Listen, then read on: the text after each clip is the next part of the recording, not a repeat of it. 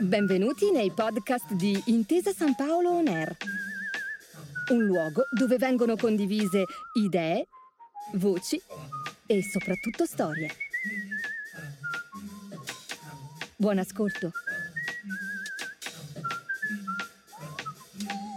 Buongiorno e benvenuti su Intesa San Paolo On Air. Sono Dario Fabbri e in questa serie Grandi leader e comunità vi accompagnerò alla scoperta di quattro personaggi storici che apparentemente hanno informato il loro tempo e che in realtà ne sono stati informati. Scambiati per artefici della loro epoca ne sono soltanto il frutto, soltanto il prodotto. Nel capovolgimento della storiografia classica che vuole ogni epopea come scandita da regnanti condottieri generali. In queste due puntate, la prima e la prossima, ci occuperemo di Napoleone Bonaparte, di colui che è considerato il condottiero per eccellenza, il massimo esponente individuale di un'epoca capace addirittura di cambiare la storia. Da solo a Napoleone Bonaparte sono stati eh, dedicati atti di eh, devozione assoluta, anche sul piano culturale. Manzoni ha scritto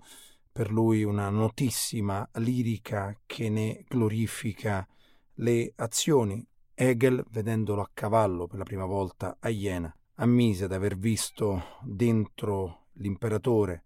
eh, francese lo spirito della storia. Ma quanto è contato realmente Napoleone Bonaparte? quanto è stato decisivo nel determinare gli eventi che lo hanno coinvolto nella, nella sua epoca.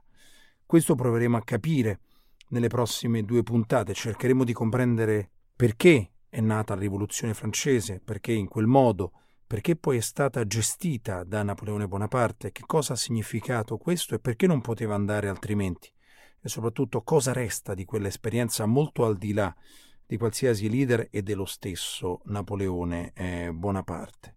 L'impressione che sia vista da lontano, come sempre quando si tratta di questioni storiche, essenzialmente è quella di un frangente specifico dominato da alcuni individui, da alcuni singoli uomini, mai come l'era napoleonica, peraltro da uno soltanto, ritenuto eccezionale in ogni sua esternazione, in ogni sua apparizione. In realtà Napoleone si inserisce in uno specifico periodo nel quale la volontà, al solito, di una collettività si impone sulle vicende, con Napoleone che se ne fa strumento soltanto in una certa fase per poi essere scartato, abbandonato dalla storia stessa e dalla collettività che presiedeva, lasciando il campo all'eredità di quell'esperienza, per l'appunto la rivoluzione francese, un'eredità che rimane tuttora vivida attualissima in molteplici contesti, non soltanto quello occidentale, molto al di là di qualsiasi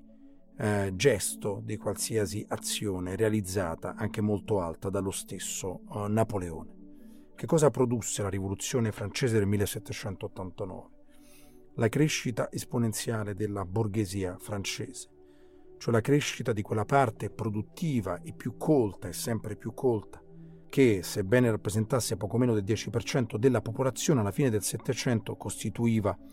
oltre un terzo della ricchezza che veniva uh, prodotta in Francia, eppure era relegata nella gerarchia delle comunità, delle classi francesi nel cosiddetto terzo Stato, cioè era assimilata ai cittadini comuni, ai bifolchi, come venivano chiamati spregiativamente dalla stessa borghesia crescente, una borghesia che era semplicemente la più sofisticata che si conosceva allora in Europa e dunque al mondo, che aveva grandi ambizioni di nobiltà, non solo perché sposava i membri delle casate in decadenza, che avevano dunque bisogno di dote e fortuna, ma aumentava anche la propria cultura attraverso studi umanistici e non soltanto con i quali ergersi oltre la propria condizione iniziale. Di qui la rabbia da parte della borghesia francese quando scopriva di essere lasciata da parte eh, dalla monarchia e non soltanto dalla stessa nobiltà, nobiltà che rappresentava il secondo Stato sotto il primo Stato, che era invece costituito dal clero, ed entrambi gli Stati, al di là della nobiltà che invece aveva bisogno, come dicevamo, di soldi e quindi si era aperta un torto collo alla borghesia, questi disprezzavano e guardavano dall'alto verso il basso i parvenus, i nuovi arrivati, che invece volevano dire la loro maggiormente all'interno della Francia. Dunque, alla fine del Settecento si sviluppa nel paese una vera e propria comunità, nella comunità di grandissime capacità, nettamente superiore alle altre, nettamente superiore a quelle che si registravano in Europa in quel momento, che non poteva più tollerare lo stato delle cose, non poteva più tollerare l'anziano regime per come era sempre stato fino a quel momento, doveva essenzialmente trascenderlo, rendere la Francia qualcos'altro, più simile alle proprie caratteristiche, anche su influsso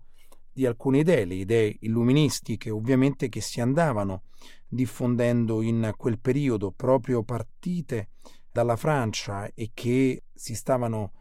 imponendo proprio dentro, dentro la borghesia, in assoluto dentro la borghesia, erano ovviamente le idee degli illuministi classici, le idee di Rousseau, di Voltaire ed anche l'incontro con l'esperienza della guerra di indipendenza americana con soldati che tornavano francesi dopo aver partecipato direttamente all'indipendenza statunitense e che riportavano dunque in patria le idee che avevano mosso quel tipo di, eh, di sforzo. Si trattava anche quello di uno sforzo imminentemente borghese. Il ruolo della Francia nell'indipendenza statunitense è un ruolo indimenticato da parte degli americani, semplicemente decisivo nel sconfiggere la volontà inglese di mantenere le colonie sotto il tallone della monarchia. Per osmosi culturale allora la Francia, e soprattutto per ragioni geopolitiche e strategiche, quindi per azione anti-inglese, la Francia monarchica aiutò apertamente i rivoluzionari eh, creoli, quelli che erano stati inglesi e che si stavano costituendo in statunitensi, senza sapere che questo movimento avrebbe generato un vero e proprio contraccolpo anche in Francia che avrebbe poi provocato una rivoluzione in patria, perché le idee borghesi che avevano attecchito negli Stati Uniti presto uh, presero il largo nella stessa Francia, di ritorno anche su intervento di Benjamin Franklin eh, che venne a far parte una volta giunto in Francia dopo la, la rivoluzione della stessa corte parigina diffondendo quelle idee borghesi anche all'interno della Francia, allora sì con un movimento osmotico che produsse gli avvenimenti successivi. Perché la rivoluzione francese è la seconda di tre grandi rivoluzioni borghesi che hanno in assoluto segnato il tempo che conosciamo. La prima, quella americana, che pressoché coeva a quella francese, con una borghesia che si costituisce in territorio statunitense, soprattutto nella parte nord-orientale degli attuali Stati Uniti, che con risentimento verso la madrepatria inglese pretende indipendenza e lo fa con appiglio apertamente borghese e realizza la prima rivoluzione, una rivoluzione che si intrisa di puritanesimo, comunque segnala e segna la distinzione netta tra Stato e Chiesa, che poi sarà ripetuta esattamente identica anche nella rivoluzione francese. Così la medesima, se volessimo portarla sullo stesso piano, rivoluzione borghese è anche quella che poi genera il comunismo, quindi in una maniera opposta perlomeno all'iniziativa iniziale, ma che comunque viene realizzata da borghesi come avanguardia intellettuale riferimento alla rivoluzione d'ottobre, alla rivoluzione russa, che anche in quel caso segnala e eh, realizza una netta separazione fra Stato e Chiesa, con la Chiesa ortodossa addirittura spinta fuori nelle intenzioni perlomeno uh, dell'alveo sociale attraverso l'ateismo che viene uh, perseguito e diffuso dal comunismo, comunismo che ovviamente poi abbandonerà l'iniziale afflato borghese che comunque si registrava negli artefici della rivoluzione russa. Ma la terza rivoluzione eh, classica, al di là di quella d'ottobre, da inserire in quelle borghesi è certamente la rivoluzione iraniana del 1979, la più recente la più giovane e la meno compresa, anzi quella incomprensibile alle nostre latitudini, perché a differenza di quelle già citate nella loro oh, dipanarsi, eh, non realizza quella separazione tra Stato e Chiesa a cui si è assistito negli Stati Uniti e in Francia. In Iran, dopo il 1979, sebbene la rivoluzione sia stata condotta da studenti borghesi in larga parte, ma poi affidata al clero fino alla produzione di una vera e propria teocrazia, molto peculiare che è poi la Repubblica Islamica di oggi. Questa sorta di sintesi hegeliana unica, inedita nelle rivoluzioni borghesi che conosciamo, quella di mantenere la Chiesa, in quel caso ovviamente la religione islamica, dentro lo Stato, è inedita e incomprensibile alle nostre. Latitudini qui in Occidente, che rende ancora oggi per gli americani difficile intuire che cosa accade in Iran, proprio a causa di questa fusione che nasce borghese, per rimanere poi eh, dentro il campo della religione. Ma la rivoluzione francese è diretta parente, pressoché identica di quella americana, anche nella separazione fra Stato e Chiesa. Si, si realizza e si dipana in questa maniera, lo fa uh, molto velocemente a partire dal 1789 e poi eh, vede arrivare alla testa di essa un singolo individuo che è per l'appunto Napoleone. Napoleone nasce non a caso nella piccola borghesia Corsa si inserisce con le sue simpatie appena ventenne dentro la rivoluzione in Corsica, ad Ajaccio in particolare, dimostrando di comprendere che tipo di evoluzione si stava sviluppando davanti ai suoi occhi. La sua famiglia, che non era, uh, sebbene non alla lontana, imparentata con una antica nobiltà genovese, era perfettamente borghese nella sua piccolezza, addirittura si arricchisce eh, comprando oh, terreni che erano stati confiscati alla Chiesa cattolica durante la rivoluzione e ben presto Napoleone si avvicina alle posizioni giacobine, diventerà un sostenitore di Robespierre, si inserisce direttamente dentro la, la rivoluzione, sarà anche imprigionato per essere stato un sostenitore di Robespierre. Questo suo inserimento da borghese nella rivoluzione lo rende semplicemente organica a quanto stava capitando, una tessera dentro il più alto mosaico che poi si troverà a dominare negli anni successivi, quando ponendosi alla testa del movimento si farà uh, addirittura imperatore e condurrà uh, la Francia oltre i suoi confini fino al tentativo estremo di dominare l'Europa, fino al tentativo ultimo di imporsi come impero universale sull'intero continente. Come sappiamo la storia uh, racconterà un fallimento dell'epopea napoleonica, sebbene questa uh, sconvolgerà per uh, diversi anni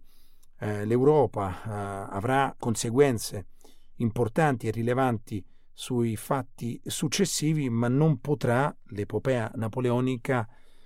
mantenersi, non potrà consolidarsi, rimanere nell'arco degli anni, semplicemente perché l'avvento di Napoleone segnalava l'incapacità della borghesia di costituirsi immediatamente in una forma di autogoverno in Francia. La borghesia era riuscita ad abbattere la monarchia, a mettere da parte la nobiltà, ma non era abituata all'amministrazione, non aveva tali capacità, si susseguono vari periodi nella rivoluzione francese, anche molto drammatici, fino allo sfogo nel potere di fatto monarchico che arriva nelle mani di un borghese, un borghese di chiare origini italiane, peraltro, come Napoleone eh, Bonaparte, che semplicemente si ritrova a supplire a quell'assenza di capacità di autogoverno che la borghesia segnalava senza avere un passato sul tema, lanciandosi, credendoci fino in fondo nel caso di Napoleone, lanciandosi alla conquista del continente fino all'estremo fallimento di questo tentativo. Che cosa provocò